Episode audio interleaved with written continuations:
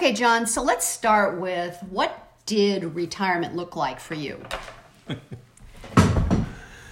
Got to start with me, right? Uh, because uh, in retrospect, I was very excited to retire. I would just, I had said to people that I seem to have been born to retire. Um, but I really hadn't prepared very well for it. So retirement looked like my life without work. The only thing that would change in my life was that I wasn't going to work. Well, I think part of the um, excitement we both had about retirement was that we our business was just about at its peak in 08 and it Yeah. just got slammed down and so for how many friggin years did we labor and finally our accountant said you can retire Yeah, uh, I think we both were. It was it was um, a challenge, um, and we just. I think we had just had it, yeah uh, and that's why we retired. We had just had it. yeah Um, the speaking business went completely south for us, not for other people necessarily, but it did for us to the point where it was very hard for us to bounce back. well there's a big reason it went belly up for us isn't it because we were in the home mortgage business Yeah, we, our our, biggest client. client, was Yeah. was in the home mortgage business, and and that all tanked, and we literally lost seven contracts eh, overnight. Uh, overnight, they were long term contracts, and it was just they were gone. They evaporated. I think the and the thing we did was what many people do. We just hung in there. We kept thinking it was going to come to an end, come to an end. So we we didn't really do anything. We just hung on, and that wore us out. wore us out completely. So that sort of was the backdrop. Um, I then went to work for a company um, that we had done business with. Um, it was a mistake right from the get go for me. Uh, it was the wrong environment for me. Uh, and um, I la- lasted about a year, a little over a year, and said, okay, I, I don't want to do this. Well, the accountant said, "Okay, you can, you can go." Yeah, The really, accountant finally said I could, we could. Then I was gone. you know, because as much as we really wanted to get the heck out of the uh, work world as it was for us at that time, we also didn't want to have a um, have a mortgage. We didn't want to have debt. We we were committed to having a debt free retirement, and so that was a huge commitment. Now, when you were ready for retire, you were ready to retire. I mean, sit back, wait for happy hours. you Yeah, know, yeah, yeah. relax. Me, on the other hand, um, I still felt like I had a little something in me. There was something yet to be said, something yet to be experienced. I didn't know what the heck it was going to be, but I wasn't ready to sit in our incredibly little comfortable cottage in Fountain Hills, Arizona, um, loving life. I there was something left, and part of it I knew was going to involve travel. I had felt like my world had gotten a little small, and it was time to get it bigger because something that does happen in retirement is that uh, worlds do get smaller and smaller and smaller as you can do less you lose friends you know it just gets to be itsy bitsy It certainly can get smaller if you allow it to. And um, uh, we had always put off travel um, f- for our business. And because of that, we kept talking about wanting to travel in our retirement, wanting to travel extensively, uh, like a, gr- a lot in our retirement. And um, it just wasn't, uh, it was the one thing that we could agree on that we wanted to do was travel. The question was, how are we going to do it? Um, because we we didn't retire with gazillions of dollars in our portfolio. Uh, we were pretty well off, but we weren't gazillionaires. i'd say we were comfortable Yeah. Yeah. And um, it would have been too easy for us to just stay in Fountain Hills where it's comfortable, but we wanted to travel. So, how were we going to put that together? And we had done some traveling early on uh, after retirement, and um, it's that was the place at the time when Bev discovered the possibility of pet sitting. Well, what what happened was I really was going. You know, we're not sure what kind of travelers we are. We very quickly learned we are not tourists. I mean, I can go to a couple of cathedrals, and then I've had enough cathedrals.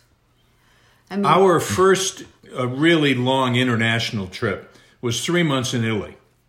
And then a month in Morocco. And in the three months in Italy, I can remember a couple of weeks in Rome. We were there for a month, and I can remember saying to Bev, if I see another ruin, I'm going to scream. Uh, because it just is, I mean, it was overload, and every place you'd go, there's another ruin. Yeah, it wasn't like it wasn't just, it was beautiful. The food was great. Oh my God, I love the wine and the bread. Mean, it was, the people were terrific. There was just, we both said there's something missing. Getting up every day and, and doing a tour isn't it. Now, we, even we did a lot of walking, we did a lot of sightseeing, something was missing. Yep, there was something, we just couldn't do that anymore. Um, and Bev, tell them how you uncovered it. What, You know, what happened? I seriously, all all I knew was something was missing, and I kept focusing on what can we do to create this to be better, and which is something I do a lot. I create and adjust, create and adjust. You know, if something's not exactly how I want it, I look at it, and I believe in, if you will, divine intervention. One day I'm on the internet and I'm looking. I fell into this site uh, around pet sitting. Now we weren't interested in starting a business again but we um, we were interested in bringing pets back into our lives. We had a pug for 16 years who ran our life, and who we just loved. John has just stepped away from the mic because we we are pet sitting, and one of the puppies was having a nightmare. They're both taking. We've got a, a, a pit bull and um, a um, boxer mix, and they're both energetic, and they're just the they're just the cutest two. One's eleven years old, one's eleven months old.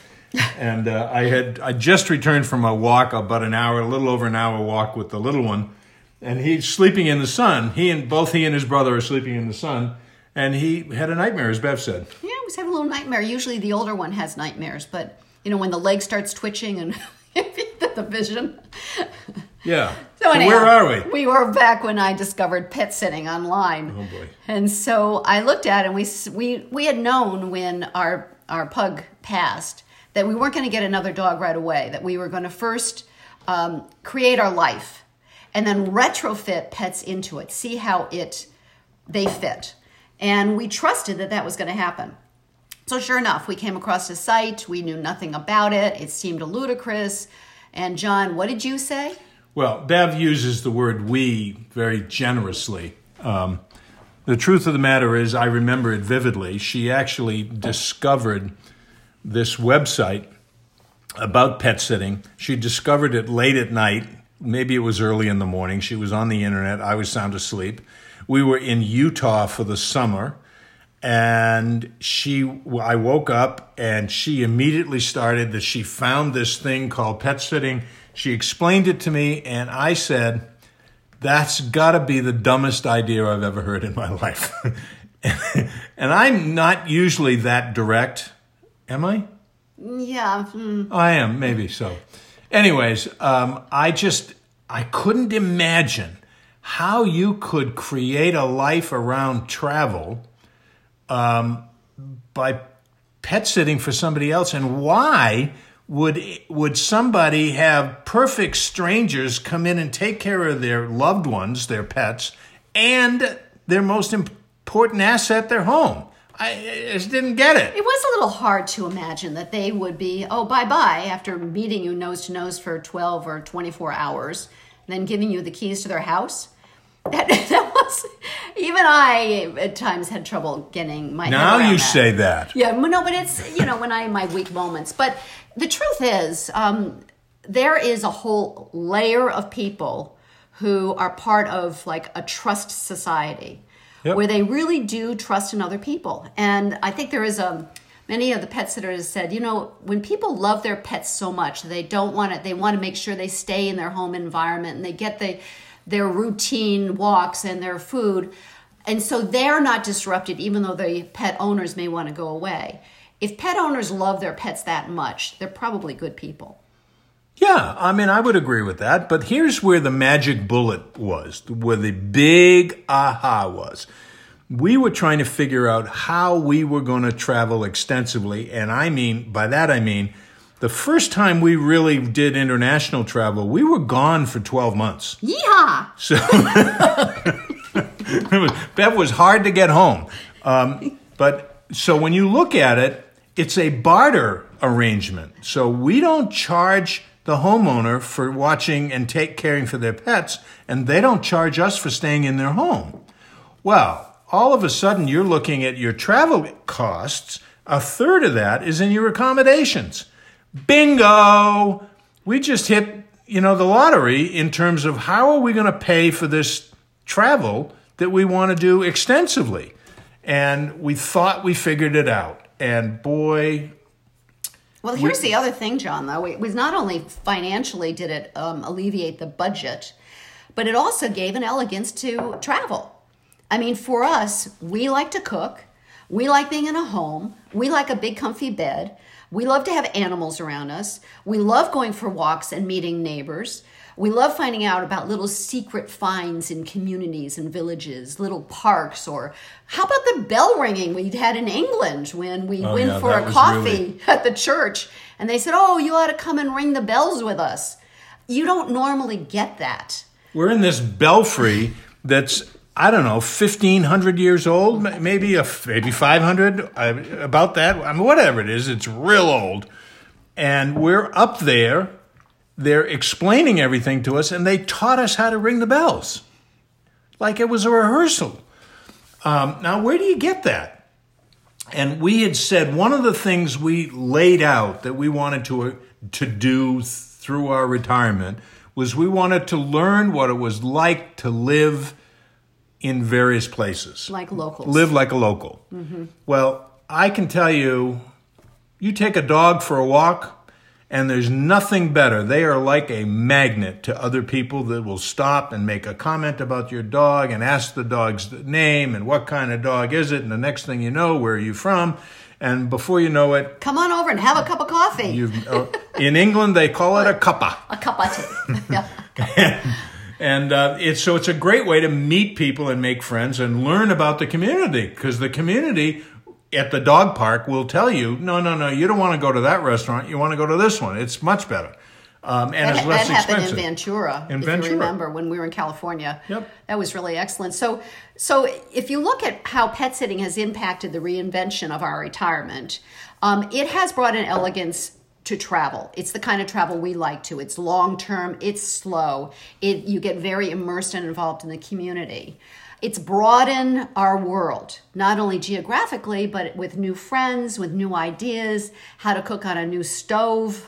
and that brings me to the, the final big thing around this pet sitting is it's kept us adaptable. I think something that can happen when people retire or get older is sometimes we can get a little rigid, a little stuck in our ways, lose our flexibility. And as we walk into take over someone's life for a month or so, we do things the way they want them done. And so we've learned a lot of new things. Well, in some cases, when you go into, uh, I'm reminded of going into a home in Lausanne, France, which is not far from Bordeaux. Uh, it's in the country. It's a small little village of how many people would you say? 600. 600 people. Um, we had three cats, so we didn't do a lot of walking. Oh, we had though. ducks and hens and still no walking. we had no walking, but we walked into town every day. Um, but everything, because it was France and because it was in the country of France where uh, the, English was not spoken very often there. Um, so everything from the street signs to the ordering a cup of coffee in the morning uh, to ordering a Guinness in the afternoon or or a wine in the afternoon, uh, everything is new. The language is new, the food is new, the directions are new, the signs are new, the language is new, everything is new, and and that's not a burden. As it turned out, I was the one in our relationship that it had become rigid over the years, and all of a sudden it started to soften me because everything was new and I had to be receptive to new. And we had to laugh a lot. I mean, Had when to. you went to Sebastian's to order your birthday, What, Steak, steak? my ribeye. Who kidding? knew it was going to be half a cow? It was enormous. We were in a line in this butcher shop, and Sebastian, I've got a picture of Sebastian with this saw, and he's he's cutting this ribeye on the bone, and it's got to be an inch and a half or two inches thick. Two inches easy. And the guys in the line behind us with their their families were laughing, and I they didn't they didn't speak English, so I couldn't find out what I asked Sebastian, what are they laughing at? And he said, well, they think that's a lot of steak. well, it was four meals. Anyhow.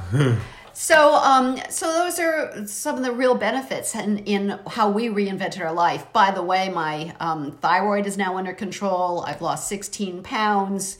Um, my knees feel better. I mean, it's been uh, physically, there's a lot of um, betterment to me personally, and you too, John. Wouldn't yes. Oh, for sure. I'm much more relaxed. I'm much more active and involved in our life than I was before. Um, and and it gets better and better all the time. The animals have a way of doing that to you, and uh, you know, I remember early on, uh, we were in San Miguel de Allende for the first time in 2000, early 2016, and we met this couple, and we asked them some. They had been on the road for a long time, not pet sitting, but they they were just on the road, and we asked them for some advice on being on the road, and they said, "Yeah, best advice is stay out of the restaurants." And uh, we looked at them rather oddly. They said, "You'll go broke. You'll go broke if if you spend lunch and dinner in a restaurant every single day." Well, um, I thought that was really good advice.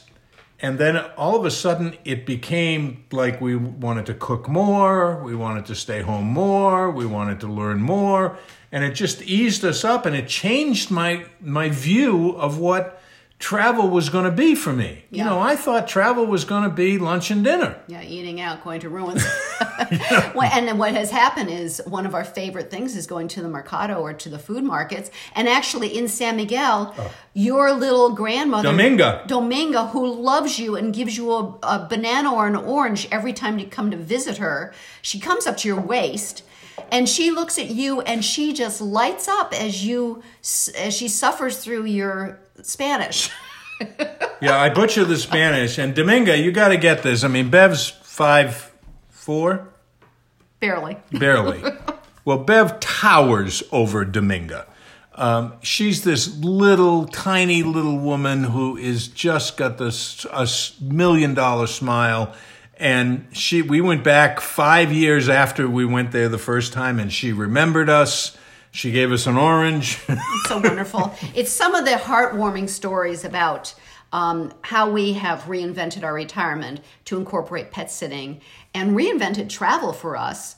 And this, as you'll learn as we go through our episodes, this kind of experience is open to anyone. We know a lot of solo pet sitters, young ones. We know um, uh, widows who are pet sitters, couples. It doesn't matter. So here's the first part of it. You know, it's kind of like how did you bump into pet sitting and why do you do it? Well, we, we let's do with why first. The why part is um, it actually makes travel more affordable for us, number one. And I don't mean that's the most important, but it's what that's one benefit. Another benefit is it gives us the freedom to see places that we never would dream of going to. I Big Bear, Georgia, where we are right now. Big Canoe, Big Georgia. Canoe, that's right. um, you know, Lejeune, France, uh, Cray, France, uh, you know, places in England that we would uh, we would tell people we were going to Bishop Auckland, and they'd go, "What country's that in?" Let alone Australia, where we're in the bush. Yep.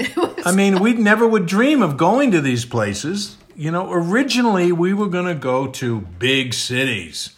Well, we avoid big cities com- almost completely now. Almost, It's, almost, yeah. um, you know, we go on, on occasion. So that's it. It gives us um, access to places and to people and to cultures and to languages and to cuisine that we never thought we'd ever have access to. That's the second piece.